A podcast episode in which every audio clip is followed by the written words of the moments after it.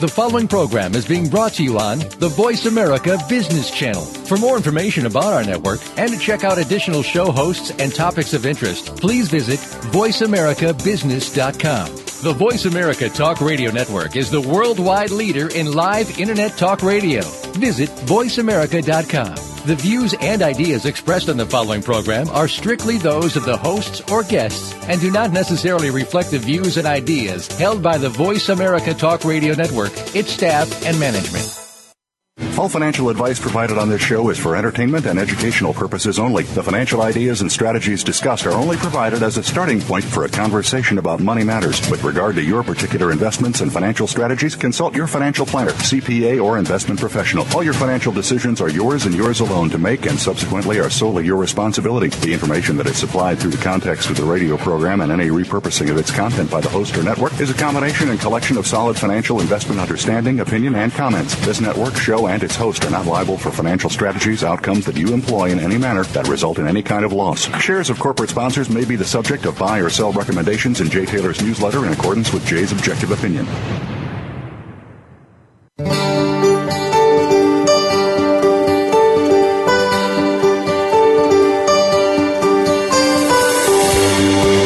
Welcome to Turning Hard Times into Good Times with your host, Jay Taylor. This hour will help investors fix issues and achieve personal gain. Now, here's your host, Jay Taylor. Welcome to Turning Hard Times into Good Times. I'm your host, Jay Taylor, and I'd like to remind you each and every week I'm also the author of a newsletter called Jay Taylor's Gold, Energy, and Tech Stocks.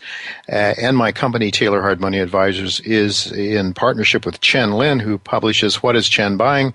What is Chen selling? And if you are interested in Chen's newsletter, uh, keep in mind that uh, there will be a window of opportunity to sign up for that letter uh, during the first 10 business days of the new year.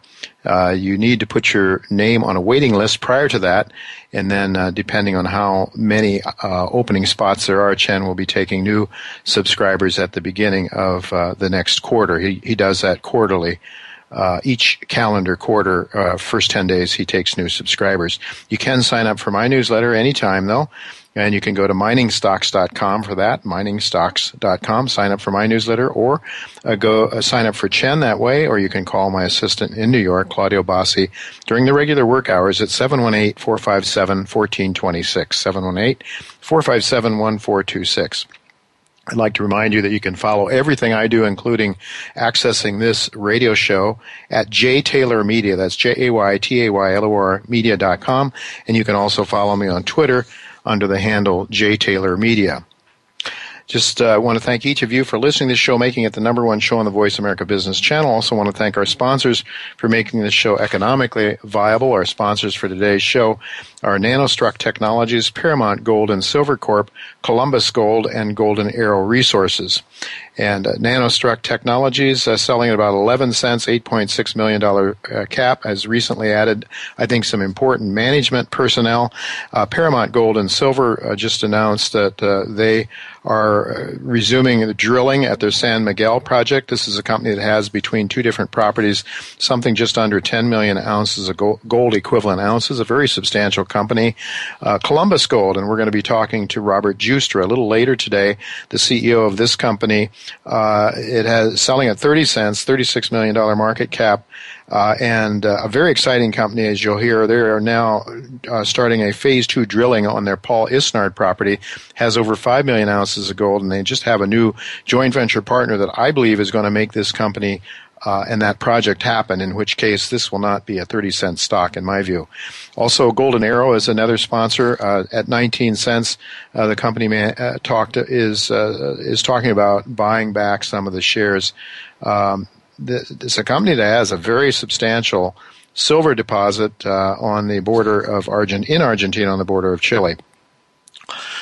Um, I have a question for you, and this is uh, something that I've been thinking about lately in view of some of the information that's been flowing uh, concerning Chinese purchases of gold, but also not only gold, but they are becoming very much involved in the oil industry and securing substantial amounts of oil from various places around the world. There was a very interesting article on Reuters last week that brought sort of brought this to my attention. Uh, the article noted that China has secured as much as 90% of Ecuador's future oil production That's 360,000 barrels of uh, oil a day for a mere $6 billion. But the Reuters article also pointed out that Ecuador is just one country in many that China is presumably making loans, that it is making loans to, uh, that oil companies, oil countries, I should say, oil producing countries that China is making loans to, uh, of upwards to 121 billion dollars. Russia 55 billion, Venezuela 43 billion, Angola 13 billion, Brazil 10 billion.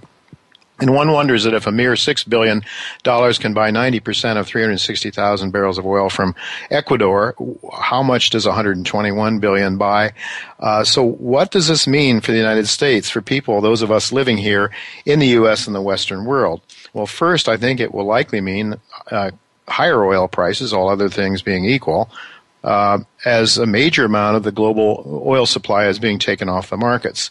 Uh, but it also might be bullish for oil refiners uh, in uh, those that use it rely on lower cost sources like West Texas Intermediate. Uh, so companies that are refining oil into gasoline might benefit from this, and of course, also with higher uh, prices, the oil producers, oil oil companies should benefit from it. But there are at least um, there's at least one high dividend company that I cover uh, in my newsletter that I will be talking about uh, that should benefit from higher uh, oil prices and low WTI. Uh, but this is a story I think that is much bigger than just the uh, issue of higher oil prices and increased refining margins for U.S. Uh, refiners. The bigger picture here, I believe, has to do with the growing economic power of China and its ambitions to have a gold-backed yuan become the world's reserve currency over time. China has already started to quote gold internally not in U.S. dollars, but in yuan. Uh, and th- that is the gold that's trading in Shanghai. Now, there is every reason to believe that China may be preparing to start trading oil denominated in yuan as well. And its ability to source oil directly from these various countries that I just named certainly would seem to make that more likely. Now, if that happens, some people are suggesting that a simple arbitrage could easily take place in which the oil countries sell their oil in yuan and then switch the proceeds of that sale into uh, not into paper gold, but into uh, gold bullion. Uh, and it would do that through the Shanghai market, where it is possible to do it. Unlike the uh, the London and uh, CM, uh, and the London and New York exchanges, where about hundred, almost ninety nine percent of all the trades are in paper. Sort of almost fraudulent trading that's going on there. Some people believe manipulation of the gold markets. Well, why? Um, why would oil comp- why would oil exporting countries do that? Why would they want to switch uh, their proceeds in yuan into gold instead of uh, uh, keeping them in yuan? Well, because they would know that while the yuan, the yuan can be printed just like the dollar can be printed, gold cannot be printed. It's very, very difficult to win gold from the earth. It's not very difficult to increase the money supply as we see with quantitative eating easing endlessly from the Federal Reserve. Um, and, and they would also know, though, that they could actually get their physical gold from the Shanghai market, unlike the New York market and the London market. So, what might this mean for the price of gold? Well, I'm suggesting that keep in mind that the oil markets are very, very substantial in size relative to the gold market. So, if you started to have this sort of trade taking place where people would take their yuan, uh, the yuan they they uh, won for selling oil and trading it into gold, I think it could have a very substantial increase uh, in the price of gold.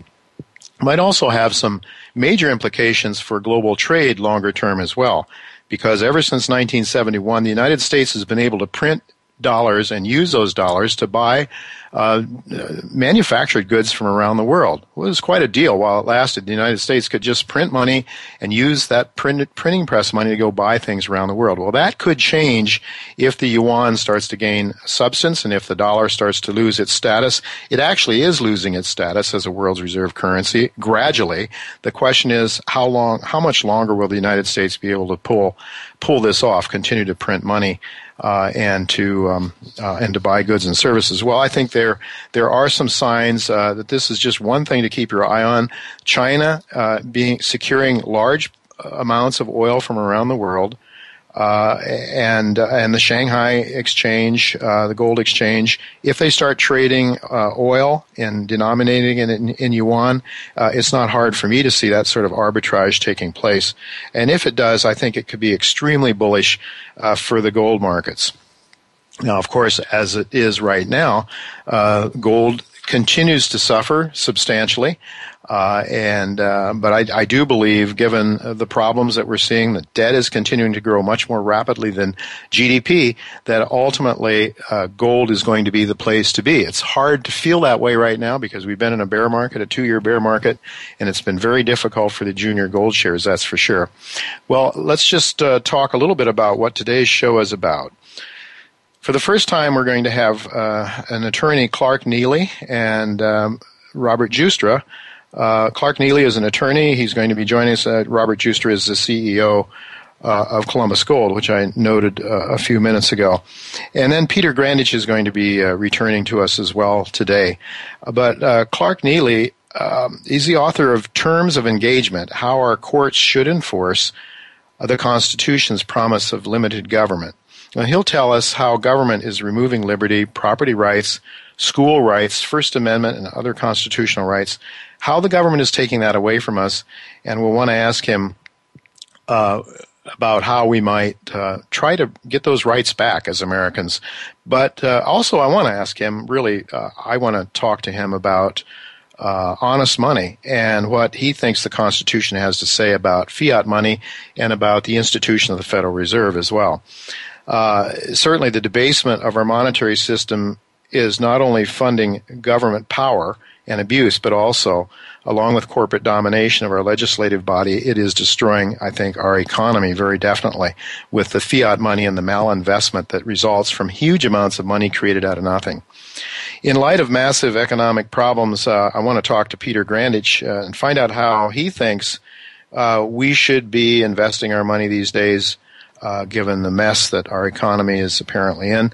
Gene Epstein is going to be with me uh, in the second hour of today's show uh, at about 4:30 New York time. Gene will be with me uh, to talk about the upcoming New York City Junto this Thursday and the guest that's going to be there. And Gene also wants to talk a little bit about Bitcoin and uh, compare Bitcoin with gold. And I want to ask Gene if he knows anything about gold money. My friend James Turk's Insta, uh, uh, company, uh, goldmoney.com, and uh, see uh, what Gene has to say about that.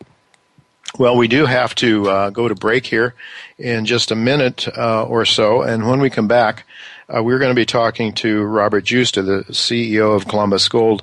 That's a company that's selling for pennies, but you know, it is a company that I have recommended in my newsletter. It's a company that I own personally. They are a sponsor to this uh, to this show as well.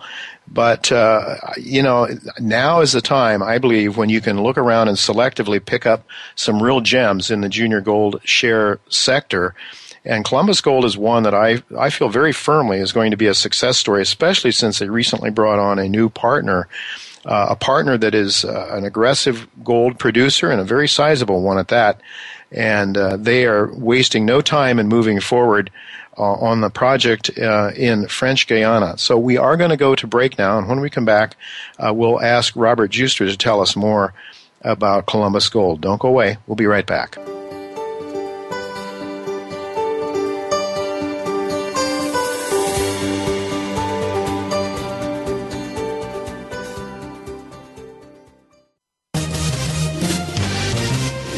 Stocks, bonds, investment opportunities, financial news, and talk.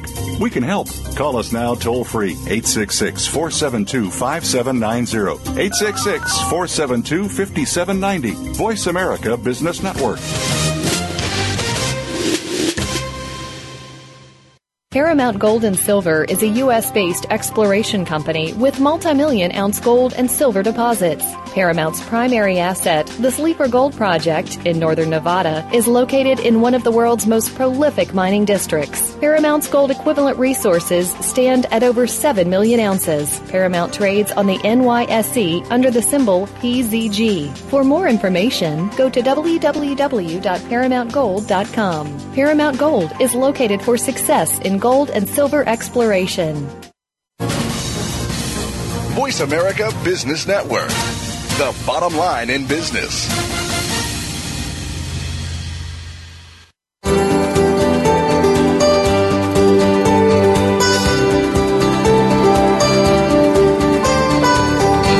Listening to Turning Hard Times into Good Times with your host, Jay Taylor. If you have a question or comment about today's show, Jay would love to hear from you at 1 866 472 5790. That's 1 866 472 5790. You can also send an email to questionsfortaylor at gmail.com. That's questions, the number 4, Taylor at gmail.com. Now, back to our program. Welcome back to Turning Hard Times into Good Times. I'm your host, Jay Taylor, and I'm happy to have with me for the first time Robert Giustra. He is the president and CEO of Columbus Gold. Uh, this is a company that I have been following for oh, at least a couple of years now, and it's one that I think uh, has got great prospects. It's traded uh, on the Toronto Exchange under the symbol CGT. You can buy it in the United States as I have under the symbol CBGDF. Uh, earlier today, it was selling at about 30 cents. There's 121 million shares outstanding, giving it a market cap of around 36 million dollars. Before we get started, I should uh, like to tell my listeners that I have. Well, I guess I just did tell you that I've purchased the shares. Uh, it is a recommendation in my newsletter, Jay Taylor's Gold, Energy, and Tech Stocks.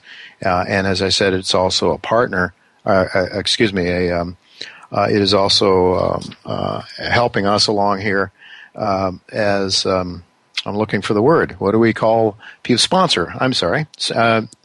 Columbus Gold is a sponsor of this show, and for that we want to thank and welcome uh, Robert Giustra to Turning Hard Times into Good Times. It's good to have you, Robert. Okay. You know, um, we we talked about this. I, I first met up with you, oh, at least two years ago, and uh, you know things were a lot better in those days, uh, a lot easier at least for junior mining companies. The share prices were up. We're we're suffering through one, I think, one of the most difficult periods of time that I have seen in a long, long time. But on the other hand, for people that have man- managed to retain some cash, now is an extraordinarily good time, I think. And I, I really, I really like your your project, the Paul Isnard uh, project. It's in French Guiana. Uh, and as I understand it, it, this is a relatively high grade deposit because uh, I believe that I saw somewhere if you use a one gram cutoff, you've got something like uh, 2.2 grams per ton gold, and you've got overall something like 5.37 million ounces of gold on the deposit. Is it? Do I have those numbers right? Um, you're partly right. It, it is a five million ounce deposit at a 0.3 cutoff. Mm-hmm. Uh, using a one gram cutoff, uh, it becomes a little over four million ounces, so it, it responds, mm-hmm. you know, very well to different grades, sure, uh, different cutoffs, uh, and that gives you a grade of 2.2 grams per ton using okay. a one gram cutoff. Well, that's that's quite a. Uh, I mean, for this day and age, uh, that's quite a a strong uh, grade for an open pit mine in most cases. That's not to say uh, that doesn't automatically make this a, a, profitable operation, but nonetheless, that's a pretty good uh, pretty good grade, isn't it, for open pit these days? Well, when you consider they're mining uh, less than a gram in many parts of the world, it's considered pretty good. It, yeah. it uh, definitely is uh, one of the better grade deposits uh, owned by a junior mining company at this time in the business. Indeed, and and so on the 5.37 million ounces, if you use a 0.3 cutoff, what is the grade on that then? The, uh, the grade is 1.47, which frankly is is also pretty good. Um, yeah, exactly. In comparison to our right. peers. Right. Well, what can you tell our listeners about the uh, the economic prospects of this project? I know you've got a lot of work to do yet, and you started uh, with your joint venture partner. When I want to ask you about them as well. But what, have you done any scoping studies or anything on this yet, Robert? We, we haven't. We've just started that process. Um, if uh, your listeners follow the company, they would have seen our press release a few weeks ago mm-hmm. announcing a very aggressive uh, exploration and development program. And I, I, think development is the key word there. Uh, we've announced we're very committed to uh, having a uh, PEA, preliminary economic assessment, uh, in within the next three years. And so we're aggressively working towards that, having started a drill program just last week. All right. Now, the uh, Paul Isnard project is in French Guiana. Um, it's a country we don't hear too much about in the United States. Uh, but uh, what can you tell us about that country? What about its its laws, its uh, its customs? How how is it with? I mean, I don't know of too many companies that have mined down there. So, can you tell us something about the country? Well, it's it's in a geological formation you you've heard of and know quite well, Jay, called the Guiana sure. Shield. Sure. And uh, they're related to the, the same type of geology just across the Atlantic in West Africa. Uh, politically, French Guiana is part of France. Um, that uh, that comes with some pros and some cons. Uh, the, the the pros are what we like, and uh, those include there's security of tenure. Um, uh, part of the problem in our business, Jay, as you know, is that many of the great deposits that are found these days are in uh, developing countries um, where the the laws uh, and the political system is not very favorable. Well, this deposit is in uh, is is in France. French Guiana, I'd say, mm-hmm. as I compare it to Hawaii, um, relative to the United States. So French Guiana politically is fully integrated into France. Mm-hmm. So there's there is security of tenure. There, uh, you know, you don't own it uh, today, and then a general comes along and takes away from you. Sure. There's a there's a legal system that works. It, it is a, a Western country after all, mm-hmm. um, uh, and there isn't corruption in the third world sense, which is a big problem in many parts of the world, um, where people constantly have their hands out, or every time there's a change of government, they're trying to change a deal on you. Um, we could probably make a long list of juniors, Jay, you and I, uh, that have been affected by all these things that didn't have these types of protections over the years. So we're very encouraged by the political jurisdiction we're operating in. Yeah, for sure. The uh, property rights and the and the rule of law which is uh, which is so important, obviously. So, uh, yeah, that's that's uh, that is that is not a small issue, uh, especially these days. We've seen recently a lot a lot more concern than a few years ago about uh, about the um, the ability to continue operating without having it confiscated or largely taken away from you. A very important issue. Uh, exactly. Well, you know what I think. Um, you're a 30 cent stock. In my view, in my view, sort of what I'm looking at uh, with the kind of deposit you have. If things work out, the economics are good, that you have a chance to see a ten bagger from this from these levels. And you know, I mean, I'm, you're not going to say that. Nobody can say that anything is for sure in this business. But as I look at what you've got there, uh, and one of the reasons that I feel more confident than I did even six months ago or a year ago, when the gold price was higher and when these shares were higher, is that you've brought in a partner, Nord Gold uh, tell our listeners about Nord Gold because I don't think it's a, a, company that many people are familiar with. What can you tell us about Nord Gold, and and perhaps tell us about your uh, your agreement with Nord Gold there at the Paul Isnard project? Okay, well, I'll I'll I'll, um, I'll answer that question by first um, stating that most of the major mining companies uh, that are gold miners uh, express an interest in Paul Isnard. And some, as you know, move faster than others. Uh, some take two months just to sign a confidentiality agreement. Uh, and some are more notorious than others in being very slow, Jay. We're not going to mention any names here. So we were very encouraged uh, in um, completing an agreement with Nordgold uh, after looking into their background. Uh, in, and it's rather remarkable. In 2006, they didn't even exist. Uh, they uh, were spun out from a steel company that had gold asset, and that steel company is Severstal in Russia. It's a top 10 steel producer in the world. And they spun this gold asset uh, into uh, a new company. It wasn't a producing asset, it was an exploration play. And uh, decided that they wanted to be a major player in the gold business. Um, over the next seven years to, to, to the present, they uh, acquired uh, eight assets, um, uh, either directly or by acquiring companies like Columbus Gold. Uh, and Today, they produce 800,000 ounces of gold. They have over a mm. billion dollars in revenue. Uh, one of their uh, one of their mines was uh, developed uh, organically, and they put it into production in January of this year. It took them 15 months to build the mine, and wow. they're projecting over 200,000 ounces of production from it this year. And it's in Burkina Faso and very similar geology in a hmm. French-speaking country in West Africa. Mm. So they're they're about as aggressive as it gets for a oh. uh, you know for an, I I describe them as an intermediate gold producer about to become a million plus gold producer in the next year. Yeah, 15 months to build a mine is unheard of. I mean, I I don't care what country you're operating in. So that that is pretty remarkable, I, I must say. And and uh, you know, it's not yet, I would say, in America a household name, but I certainly would become one. Uh, I would guess uh, going forward. Well, so uh, so your agreement with Nord then is uh, uh what is the arrangement there? The um, the agreement is very unconventional for the industry. Um, uh, we've uh, uh we've entered into an arrangement that requires them to spend all of the money to advance the project to a bankable feasibility study in a very aggressive time frame of of three years, and two months have already passed. Um, during that period, they have to spend a minimum of 30 million. We suspect it'll be closer to 40 or 50 million to produce the feasibility study.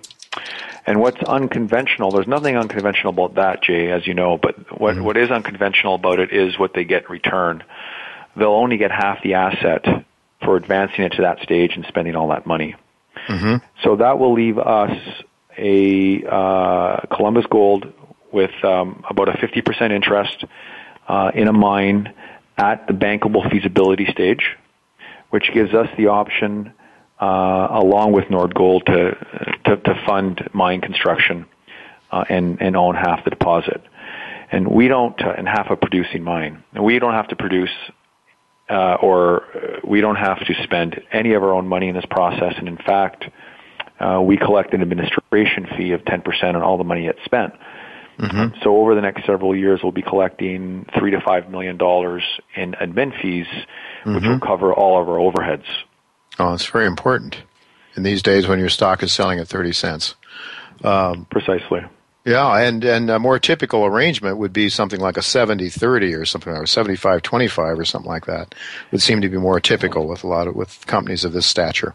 Very, very typical. Generally, the um, the company that is diluting out, that's brought in the major partner, will end up with 20, 25. At very best, you might see 30 percent.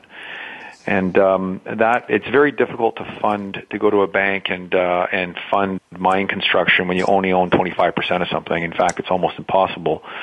So what generally happens at that stage is um, the, the, the smaller company gets diluted down to a, a royalty interest, which is not bad, um, but I think you're better off having a large equity interest in a producing mine.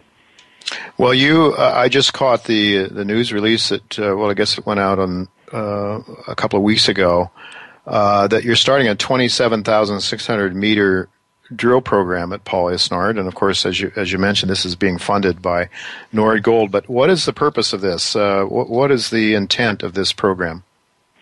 The deposit, as it currently sits, is under drilled. Jay, it's 5.4 million ounces. It sounds big, it is, but it's going to get yeah. much bigger. So, the uh, objective of that drill program is to fill in very wide gaps between holes within the existing envelope of the deposit. And what that will do is um, add ounces, but it's also going to increase the confidence level mm-hmm. uh, of the deposit itself, um, raising it from a, uh, an inferred category into what we call indicated and measured. So where we expect to be by the end of next year is that uh, by well by mid next year that program will be complete. There'll be a resource update probably in the fall. Um, we expect to see more ounces uh, and a, a, much higher degree of confidence, and uh, we think that'll be reflected in our market cap. And then from there, you can take that information and start a PEA. Well, the PEA, the target for the PEA is that's one component of the PEA, mm-hmm. but the target is to have it done by the end of next year. Mm-hmm. So that implies uh, initiating metallurgical studies uh, and mm-hmm. baseline ev- environmental studies, which have already gotten underway. What about the infrastructure in a place like that? Do you going to have to rely on diesel, or is there some power that's going in to the site? It's too early to say at this stage. That will mm-hmm. be part of the PEA study. Sure. Uh, there certainly is, um, uh, uh, you know, good access, which is part very important part of infrastructure.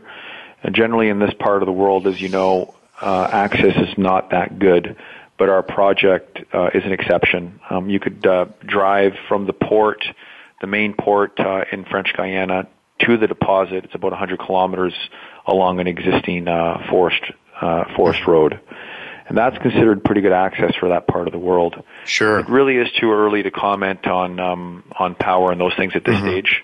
Um, mm-hmm. But the, there presently is power, obviously, um, only 100 kilometers away mm-hmm. along an existing road. Mm-hmm. Yeah, it, it is early, so I guess we're looking at um, well, we should should have uh, an updated resource and uh, and and these these projects take time for sure. Uh, but um, you, you got to keep watching as the pieces of the puzzle are filled in to get a picture of where you're at. All I can say is that for a project with uh, 5.4 million ounces, a, a, market cap of 30 million dollars or something seems pretty remarkable. And I know there's so many uncertainties, and and people are bearish uh, on the gold market now. It's very very difficult. Uh, I don't need to tell you. Uh, I'm sure you know one of the one of your considerations in uh, in gaining your joint venture partnership with Nordgold was the the current market conditions. But uh, and you indicated that you're going to be getting some uh, some payments for the work that you're doing on the property, which is very helpful as well. What do you have? How much money do you have in the till right now? We presently have about six million dollars, which is which is plenty when you're not spending your own money and mm-hmm. collecting revenue.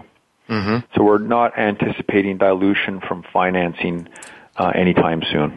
And one ask one more question before we let you go. I know that you have other properties as well. I mean, by far, the Paul Isnard is your primary focus. But I noticed you are doing some drilling on a project in uh, Nevada. Could you just take maybe 30 seconds to tell us something about that? Sure. Uh, we have a portfolio of 19 properties in Nevada. They're mostly uh, early stage. Mm-hmm. Two of those projects, Bolo and Eastside, have um, uh, have uh, given us some very good results from drilling in the last several months. Eastside in particular is very interesting to us. Uh, the grade is very good. Uh, it's plus two grams. Uh, it's 20 miles from the mining town of Tonopah. It's mm. six miles from uh, a paved highway between Reno and Las Vegas. Uh, there's plenty of water. Um, it's sparsely vegetated. Uh, in a nutshell, if you're going to find a gold mine, it's it's about as good as it gets. And we're very encouraged by the results to date. And in fact, we've uh, we've started a phase two drill program, which is currently underway. Might you be looking for a joint venture partner, someone to earn in on that, or are you going to try to progress that further yourself? Uh, I won't comment at this stage. I think we need okay. to take it a bit further ourselves and, and mm-hmm. then reevaluate. All right, Robert. We're basically out of time. Is there anything else you'd like to tell our listeners? Yeah, I guess maybe, your website. Maybe in, clo- should... maybe in some closing remarks, Jay, if I may, for 30 yeah, seconds. Sure. Um, sure. There is perhaps 10 junior mining companies on the planet that have a, a, a gold deposit this large. Mm-hmm. And uh, um, we all know how difficult the mining market has been in the last three years. Um, but I can say uh, definitively that um, I, I feel that uh, it, it bottomed out. And I say that because we're getting phone calls. Investors are calling. Hedge funds are taking meetings. Eight months ago, they wouldn't take meetings. Uh, if I booked a road show in Toronto eight months ago, we wouldn't have got one meeting because the sector was so out of favor. For the first time, I can say with confidence that um, the, the the institutions, the funds are asking questions. They're calling. They're bargain hunting. That to me is a sign that the market's going to turn. Where is the money going to go when the market does turn? It's not going to go into the companies with early stage assets. It's going to go into the companies like Columbus that have an existing resource, a large resource that looks like it's going to get a lot bigger. And um, we we all we're also drilling and working, and most juniors are not doing that right now, are not spending any money. All right. Exactly right. So my uh, my I suppose my closing remark is that if you you believe the market's bottomed out for gold and you think it's going to turn around, Columbus is the sort of company you want to be looking at at this stage. Well, I, I totally agree with you on that, uh, Robert. I really do, and I and I think also your point that maybe we've bottomed does make some sense because I'm actually seeing some of the shares uh, get a bid under them now, and and some nice green days on the screen, even when the market isn't behaving that well, the gold market that is. So, I I, I sure hope you're right because it will mean. Uh, a lot better times for uh, for the companies that I follow. That's for sure. But I, I think you, I think you are, and I want to thank you very much. Your website we should mention. I didn't mention it. I guess it's Columbus Gold. People can just Google Columbus Gold and get it. Uh, they can indeed. It's um, it's actually ColumbusGoldCorp.com. Okay, excellent. Very good. Well, thank you very much, Robert, for being with us today. Folks, uh, we do have to go Thanks, to break Jay. now, but uh, we'll be talking to you again, Robert, sometime soon, I hope. Folks, don't go away uh, because as soon as we come back from the break, I'm going to be talking to Clark Neily. He's a senior attorney at the Institute for Justice, uh, and that is a nonprofit organization that litigates against overreaching government. Can you believe that? Well, we do talk about that from time to time on this show. Uh, so I'm looking very uh, looking forward very much to speaking to Attorney Clark Neily. Don't go away. We'll be right back.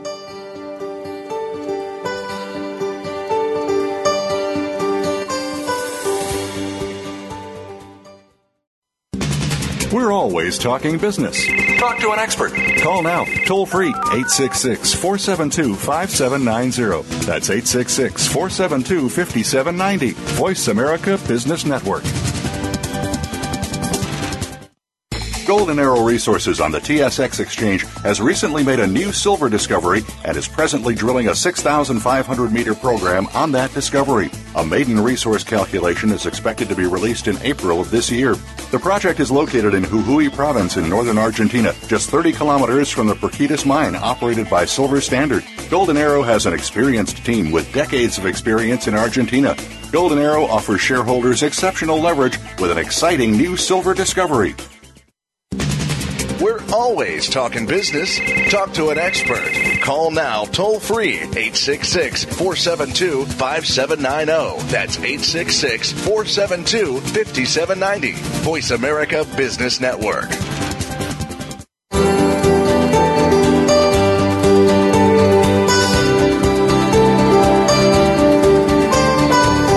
You're listening to Turning Hard Times into Good Times with your host, Jay Taylor. If you have a question or comment about today's show, Jay would love to hear from you at 1 866 472 5790. That's 1 866 472 5790. You can also send an email to questionsfortaylor at gmail.com. That's questions, the number 4, Taylor at gmail.com. Now, back to our program. Welcome back to Turning Hard Times into Good Times. I'm your host, Jay Taylor, and I'm really pleased to have with me for the first time Clark Neily. Uh, he is an attorney uh, that has uh, joined the Institute for Justice uh, as that uh, organization's senior attorney. Uh, he has been with them since 2000, since the year 2000. He litigates economic liberty, property rights, school choice, First Amendment, and other constitutional cases in both federal and state courts. And he has represented um, uh, parents and children in defense of Florida's Opportunities Scholarship Program uh, and school choice programs in Arizona, Maine, and Milwaukee. And he's done a whole lot of other things. Uh, he's written a book recently, uh, The Terms of Engagement How Our Courts Should Enforce the Constitution's Promise of Limited Government. Uh, and in his private capacity, he served as co-counsel for the plaintiffs of D.C. versus Heller, in which the Supreme Court announced for the first time that the Second Amendment protects an individual right to own a gun for self-defense. Welcome, uh, Clark, to Turning Hard Times into Good Times. Thank you. Thanks so much for having me on.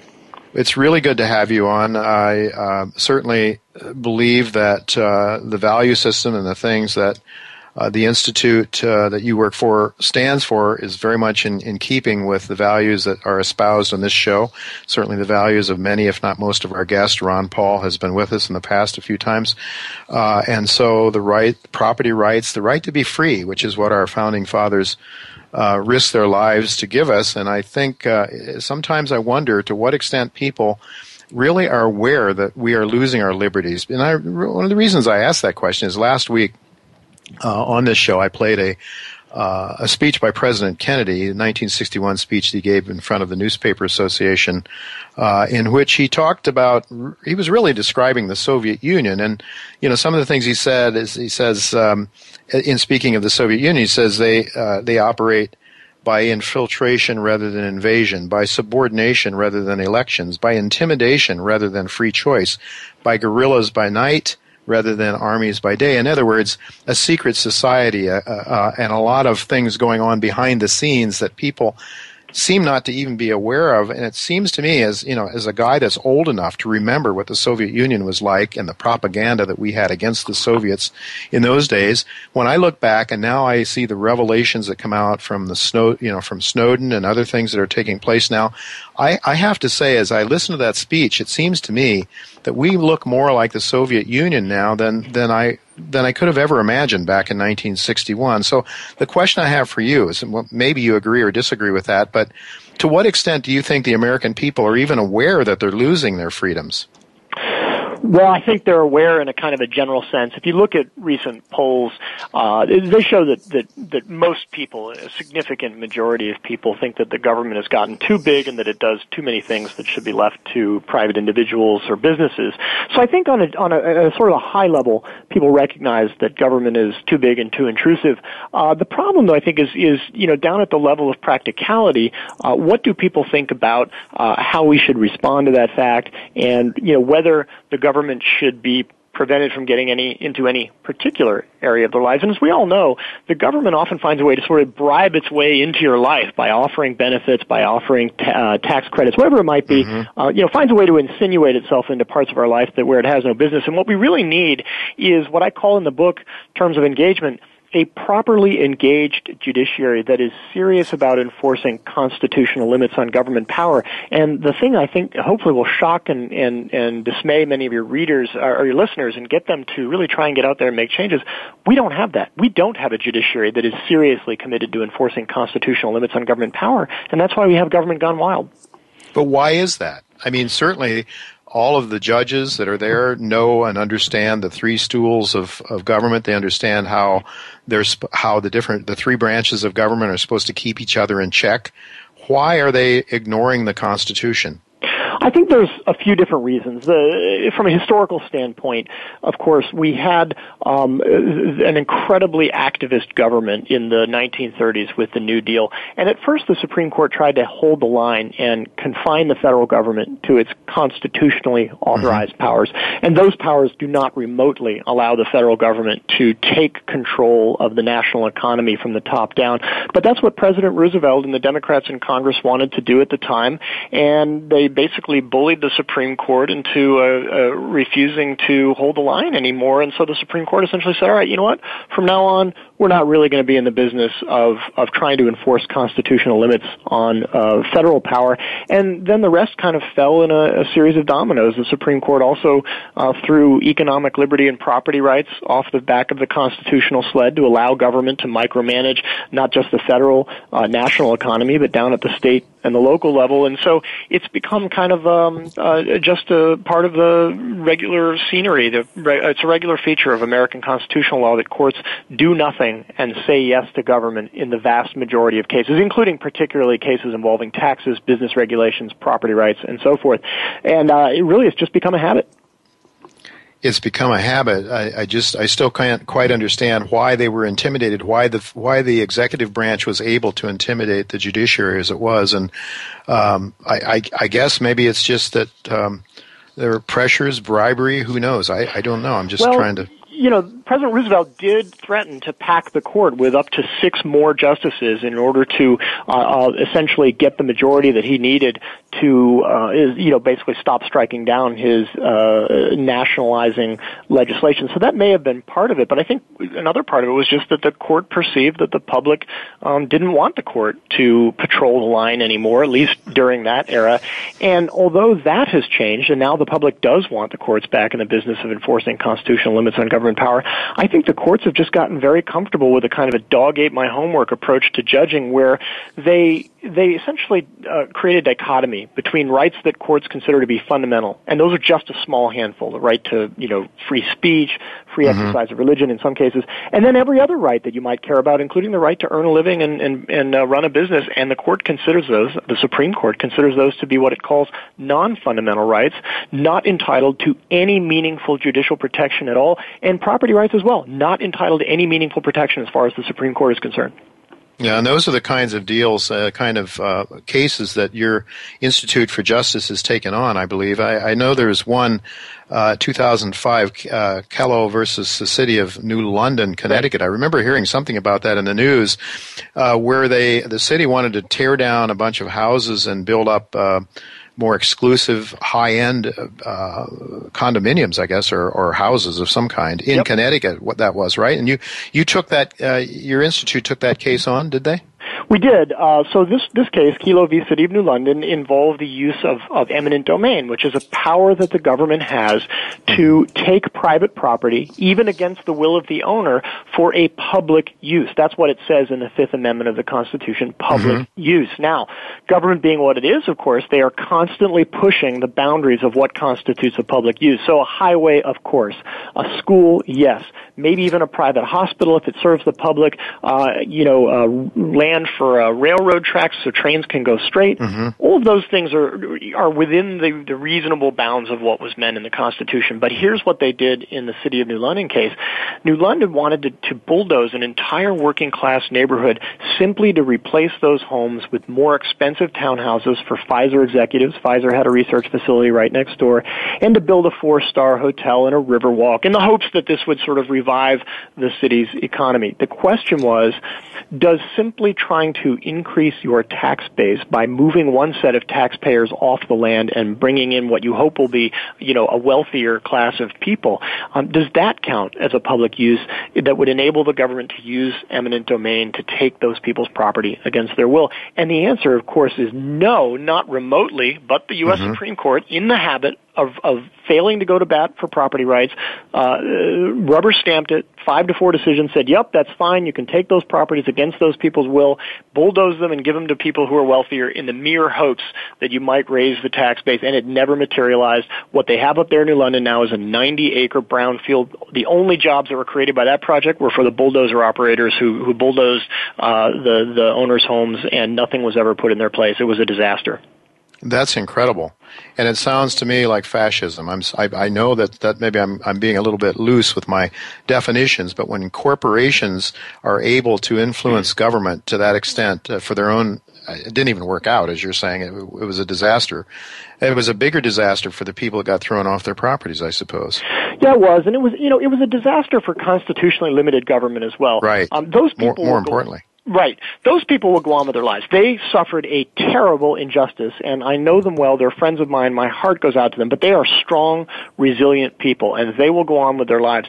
Um, what, what is even more concerning is the damage that was done to the rule of law. I don't, mm-hmm. you know, it, whether you want to call it fascism, you want to call it socialism, it doesn't matter. There is a bright line distinction between America and most of the countries that exist in the world today and that have ever existed, and that is our commitment to rule of law. And when you get decisions like the Kelo decision, where the Supreme Court rubber stamps the government's theft of private property for this crazy theory that maybe they can make more money by putting, you know, wealthy executives where those uh, working class people used to live. That is a blatant violation of the rule of law, and that puts us on the path to tyranny. Make no mistake about it. It sure does. It, it, seems like it, and this is just one of many cases that your institute has has taken on. Another one I, I believe you took on was uh, involving a California woman who was very very ill, uh, and um, the federal government tried to stop her from using medicinal uh, marijuana. Could you comment on that? Yeah, that was actually not an Institute for Justice case, but it's very much, uh, you know, an area that we care about, limiting mm-hmm. uh, the power of government. It was actually litigated by a good friend of ours, Professor Randy Barnett, uh, who's a prof- law professor at Georgetown University. And in a nutshell, what that case was, it was a test case that was designed to see whether the Supreme Court would enforce any limits on the power of the federal government.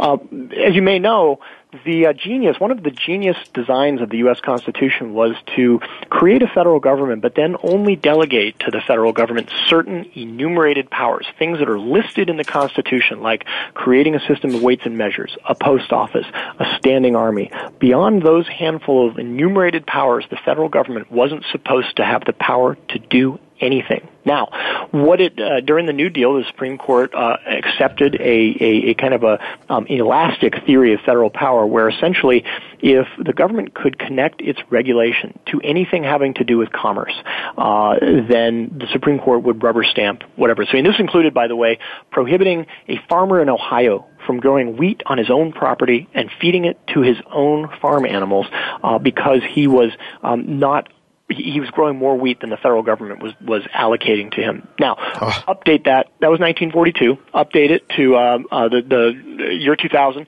And what you had was out in California, you had these uh, two women who were very sick. The only thing that would give them any relief was um, uh, medicinal marijuana. It was legal for a doctor to prescribe that in California, which he did. And, but there's still a federal law that makes it a crime to possess marijuana. This marijuana that was given to them, by the way, was grown homegrown and then given to them. So there's no commerce and it mm. never crossed state lines. Question, can the federal government regulate their possession of this non-commercially grown marijuana that never crossed state lines under its mm. interstate commerce power? And the answer the Supreme Court said was yes. In a six to three uh, decision called Raich, the Supreme Court said that is a valid exercise of the interstate commerce power. That was a farce and a disgrace of a decision, um, but it essentially shows that when the chips are down and push comes to shove, the Supreme Court will side with the government uh, and instead of the Constitution, and that is what has set us on this road to uh, a violation of the rule of law and uh, government gone wild. What was the logic for uh, for that, though?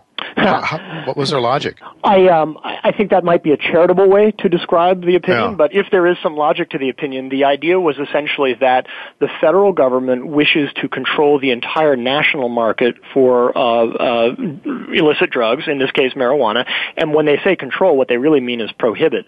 So it took as a a given that the federal government has the constitutional authority to outlaw any given uh, product, uh, in this case again marijuana, and then uh, reasons that well, if states are uh, allowed to, or if people within the states are allowed to give marijuana to other people, then that would undermine this national uh, ban. And uh, one among the things that's really ludicrous about that reasoning, by the way, is we've already been down that road. We had national prohibition of alcohol uh, in the early part of the 20th century, and mm-hmm. everybody understood that in order to have national prohibition of alcohol, the Constitution had to be amended to give the federal government that power. But mm-hmm. again, fast forward uh, 100 years, and, in, and what we have now is the federal government maintaining prohibitions on all kinds of uh, substances with no constitutional amendment and no coherent constitutional theory for doing so. Just a Supreme Court that's willing to rubber stamp virtually anything the federal government does, including most recently forcing people to buy government approved health insurance despite the fact they don't have any constitutional authority to enforce that law but they've ruled uh, in favor of it. So they did. That's I'm, right. Five to four yeah. last year, the Supreme Court rubber stamped uh, the Affordable Care Act and said that let's not be too concerned about what powers the uh, Constitution actually gives to the federal government. If we can put on our, our crazy thinking caps and bend over backwards to imagine some way to confer this power upon the federal government, we'll do it. In fact, we're obliged to do it, according to Chief Justice Roberts in his opinion. Uh, and so they did. And now we are reaping the harvest, the bitter harvest uh, of that lawless decision from a year ago, and, and we still don't know what the cost to this country will be in dollars um, and in damage to the rule of law because the Supreme Court upheld that blatantly unconstitutional law one year ago. And importantly, I think it's going to be how those results are assessed and reported by the press too will be very important because uh, you know people can see things the way they want to obviously. Uh, it, including supreme court justices which prove, proves to me that the supreme court is not really supreme well, there's an interesting point that you make there, and I think what needs to happen is we've got to transform the judiciary from being a go along, get along judiciary, which is what we have today. They rubber stamp virtually everything that the government does. Um, I'll give you one statistic. Uh, we looked in between 1954 and 2002 the federal government enacted 15,817 laws, of which the Supreme Court struck down just 103. That's two thirds wow. of 1%. So this court is asleep at the bench.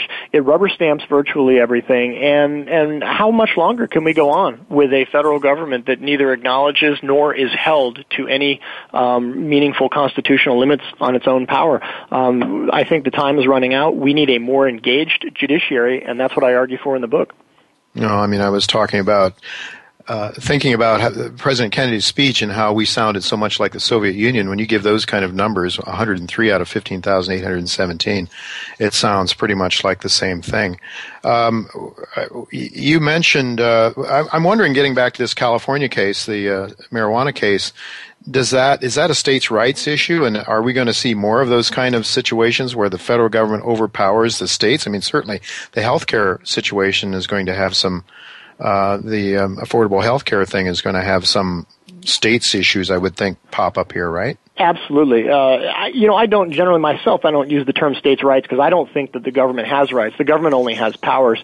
And but mm-hmm. it is a it is a very important point, and that is that the the uh, among the central designs of the U.S. Constitution was to leave most policy making uh, decisions to the states, to push it down to the local mm-hmm. level, and only give the federal government the power uh, to regulate in a very small handful of areas where we we need where we have to have uh, you know a, a truly national government running the army, for example, um, having a national system, um, you know, post roads and post offices, weights and measures, that kind of thing. Um, so you're exactly right. Uh, the the federal government has essentially um, uh, occupied the field here. Instead of allowing the states to experiment with different policies and different approaches to the very very complicated problem of healthcare, uh, the federal government has essentially just jumped in uh, with a program that we now know is a disaster. I mean, we you could you could certainly see this train wreck coming three or four four years ago, but it's here, and we, we mm-hmm. and, and so but of course, if this had been confined to one particular state, if it had been Massachusetts or New York or California, everybody could look at it and say, well, geez, I'm glad we dodged that bullet. What a train wreck. Mm-hmm. But of course now,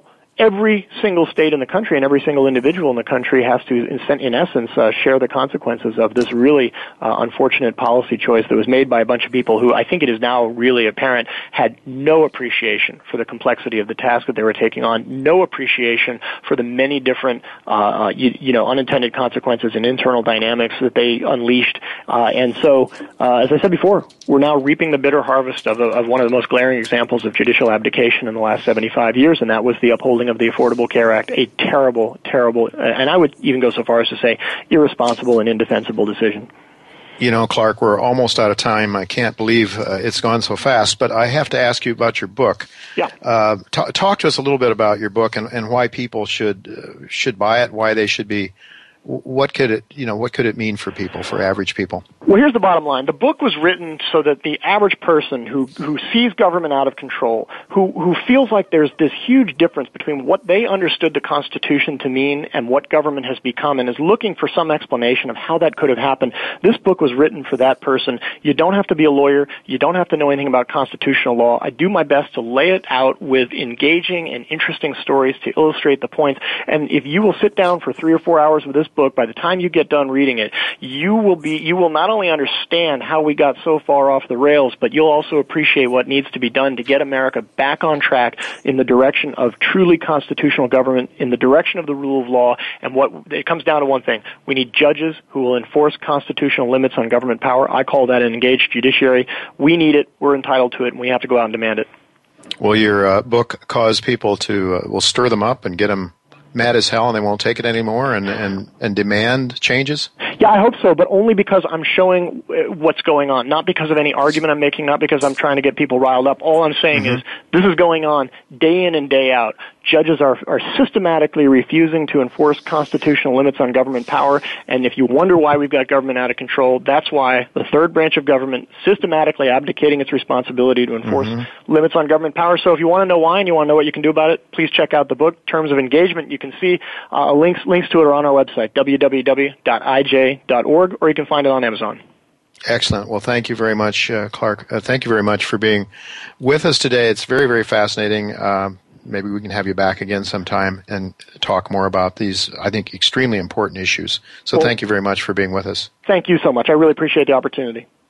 Well, folks, don't go away. I'll be right back after uh, the commercial break. Uh, Peter Grandich will be with me to tell me how he is planning his financial uh, his finances these days in light of the ongoing economic problems uh, that, was, that that we are all facing. So don't go away. We'll be right back with Peter Grandich.